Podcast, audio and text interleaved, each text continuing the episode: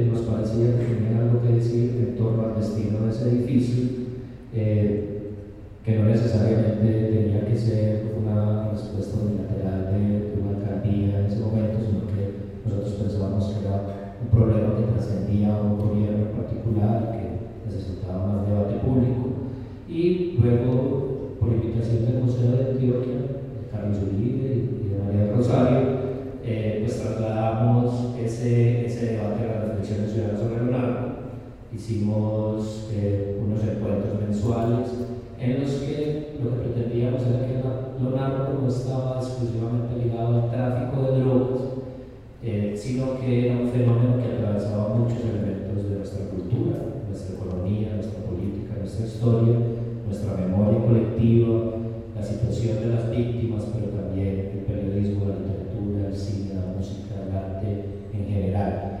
Eh, digamos que lo narco no es exclusivo de las personas que consumen drogas, sino que tiene que ver con muchas esferas de la sociedad. Y eh, pues en este proceso, eh, como ya lo explicó María Rosario, eh, llega la escultura y nosotros habíamos empezado a preguntarnos qué hacemos con Pablo. En ese momento era la idea de que Pablo Escobar era lo más incómodo que teníamos y no sabíamos qué hacer con él.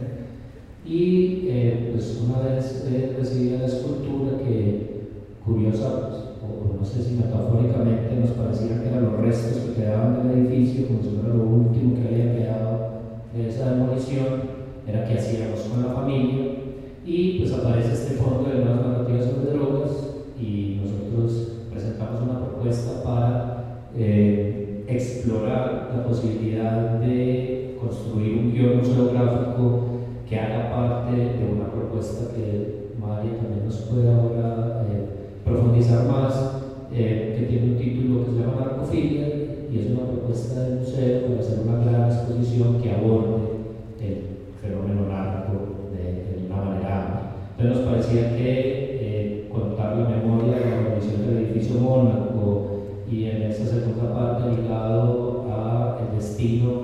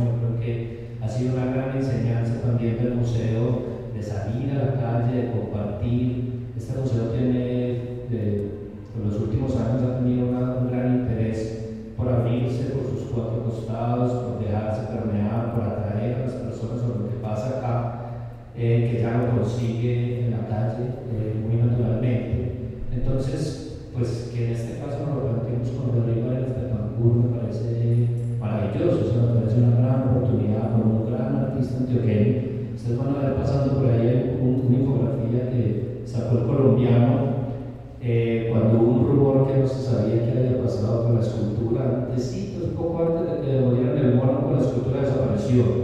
Y entonces no era muy clara la información, no sabía dónde estaba, entonces el colombiano sacó.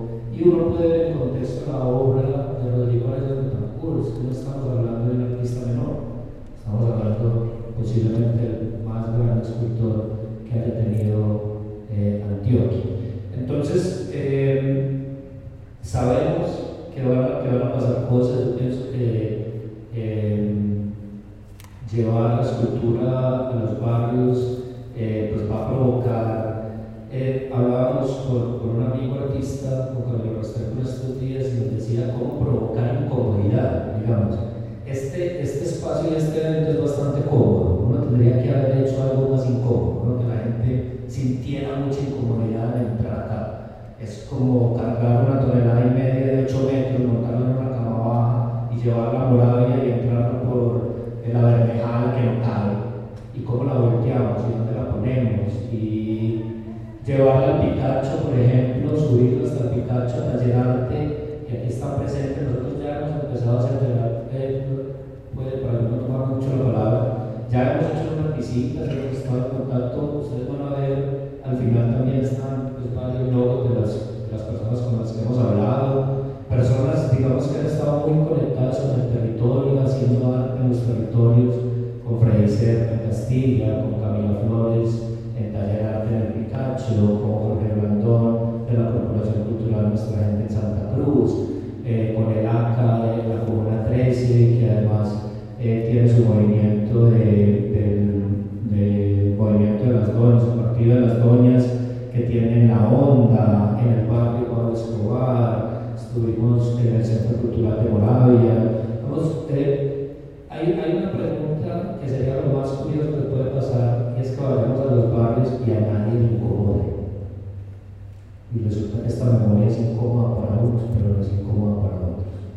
Y yo creo que nosotros no queremos ver que no sea incómodo.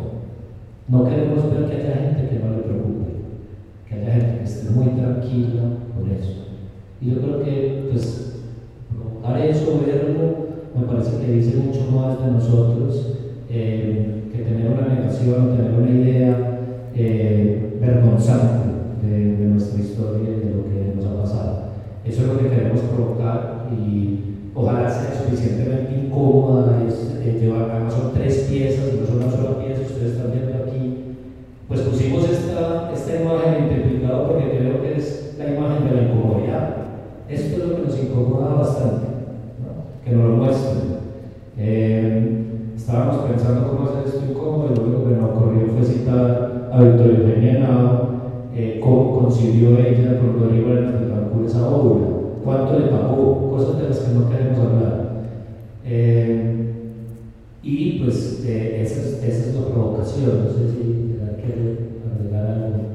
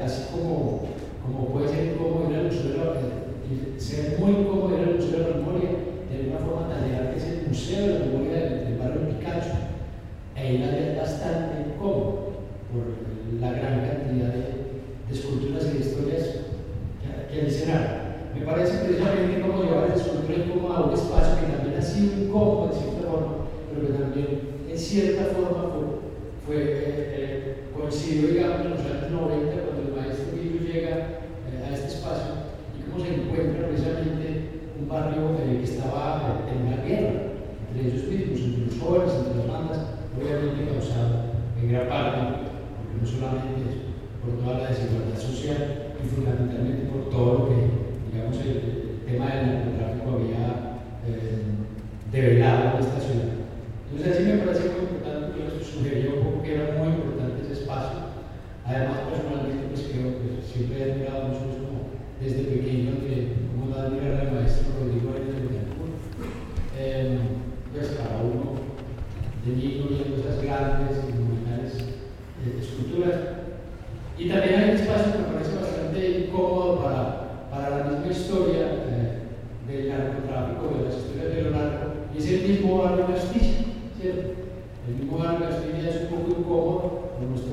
querido amigo René Quinta, que relación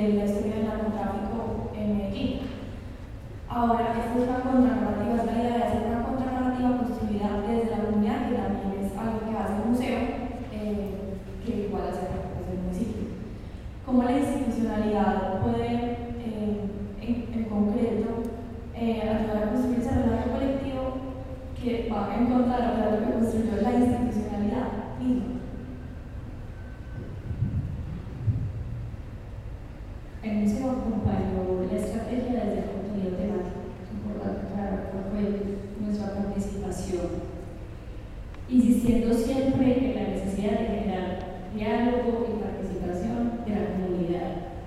Y nosotros siempre resaltando eh, la, digamos, el discurso, la narrativa desde el papel de las víctimas. De alguna manera no es una contranarrativa a lo que se pretendía, porque justamente digamos que la reacción surge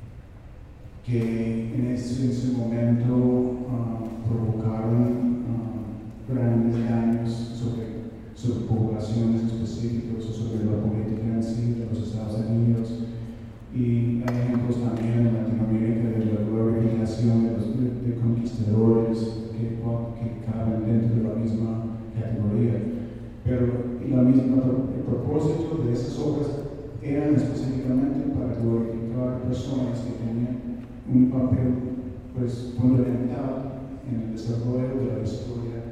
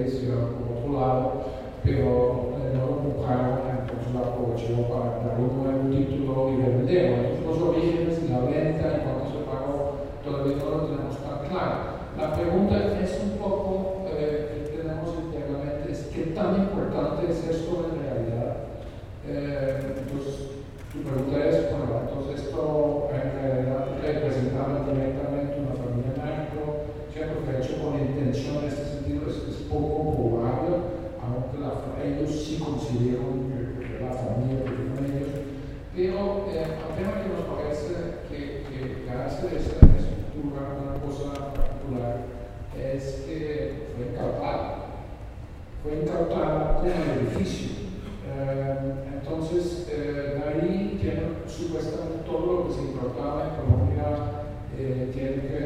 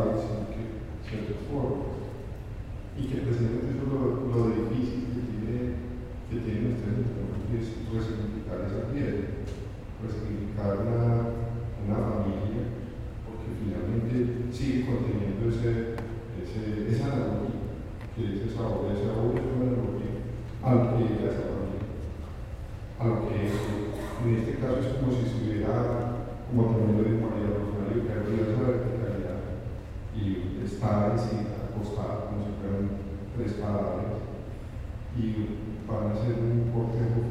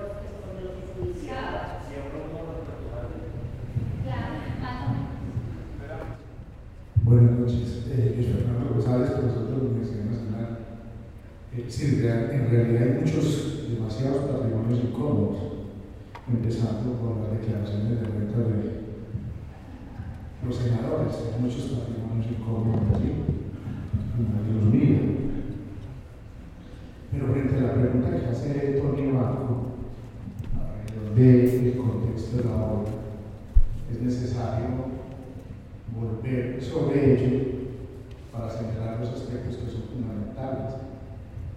Lo que demandaba el promotor y lo que planteaba el autor. Eso implica volver sobre el autor y lo que ha significado en la historia, no solo de la escultura, sino del simbolismo antioqueño y nacional, Rodrigo Arenas en donde es cierto que muchas obras, por ejemplo de Río Negro, iba a ser para Bolivia y terminó en Río Negro. La de la zona de las bananeras era para Curazao y terminó con un machete y significando otra cosa. Es decir, la no consistencia de muchos aspectos. Pero si hay un simbolismo muy fuerte en la obra de él que invoca cierto nacionalismo y cierta antioqueñidad, y por eso fue promovido durante mucho tiempo por presidentes de la República y por los sectores de poder más conservadores, lo que implica que al ser demandado por esta pareja, o sobre todo por la esposa del, gran promotor es la captura simbólica también de ese autor en ese juego de captura de poderes y de símbolos en que andaba sectores del narcotráfico. Se estaba capturando todo, se quería llegar al Senado, pero también la captura simbólica. ¿Y qué más captura simbólica que la familia?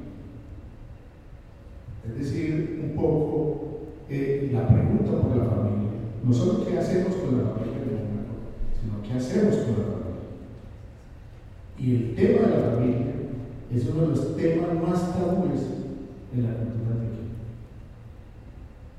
El papel de la madre en el problema del sicariato, la versión femenina, el problema de la familia nuclear. Aquí está representada la familia nuclear, padre, madre, hijo y la disolución de la familia nuclear que viene posteriormente. Es más, al citar a la promotora, dice, la promotora dice que el autor llamaba la obra vida, una enorme paradoja que se invoque el título de vida, el que más muerte causa, y que se llame después familia a lo que comienza a ser el disolvente de las familias que ya lo, ha dicho eh, eh, Camila, que eh, el problema de esa disolución de, de, las familias, por mucho, no solo por la diversidad de las de, familias que existen en Colombia. Hace unos años el Instituto Colombiano de Bienestar Familiar señalaba 19 tipologías de familia en Colombia. Y todavía hay gente que cree que la familia es padre, madre, pero a la vez, en consecuencia del narcotráfico, con todos los efectos hay un proceso de crisis y de disolución, de disolvencia y de problemáticas que conlleva a ese, a ese proceso que la captura del capital simbólico también va a expresar allí en eso. Yo creo que hay que preguntarnos también en ese tema entonces no solo de la reinstalación, sino de la resignificación y la captura del capital simbólico. Por eso a la respuesta de, la pregunta, yo decía que es necesario convocar a un concurso para que se reinterprete por los artistas contemporáneos en una nueva instalación, porque si ya se perdió la pero se disolvió, no se disolvió, se implosionó, porque es que hay, que comenzar a decir en los términos exactos, se implosionó la memoria, se implosionó en donde estaba instalado entonces requiere una reinstalación a ese proceso de implosión frente a tres temas, la escultura, el edificio y la memoria en el contexto de la familia.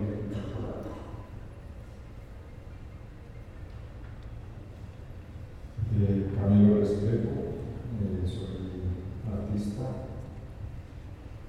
Eh, varias cositas. Uno de lo que decía Carlos del patrimonio incómodo, pues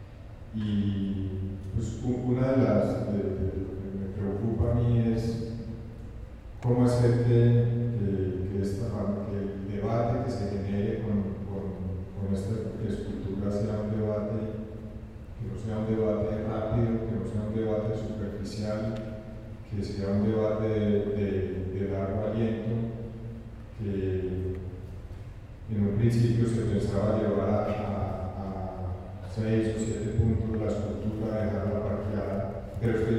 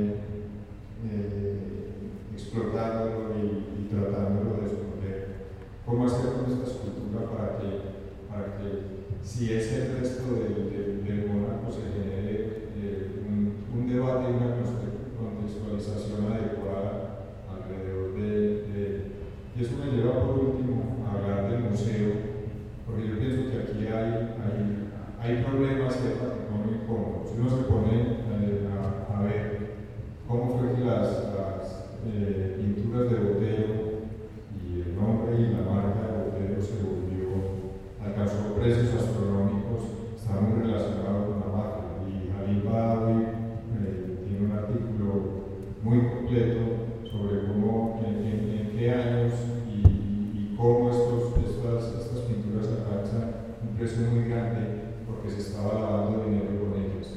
Entonces la mafia es la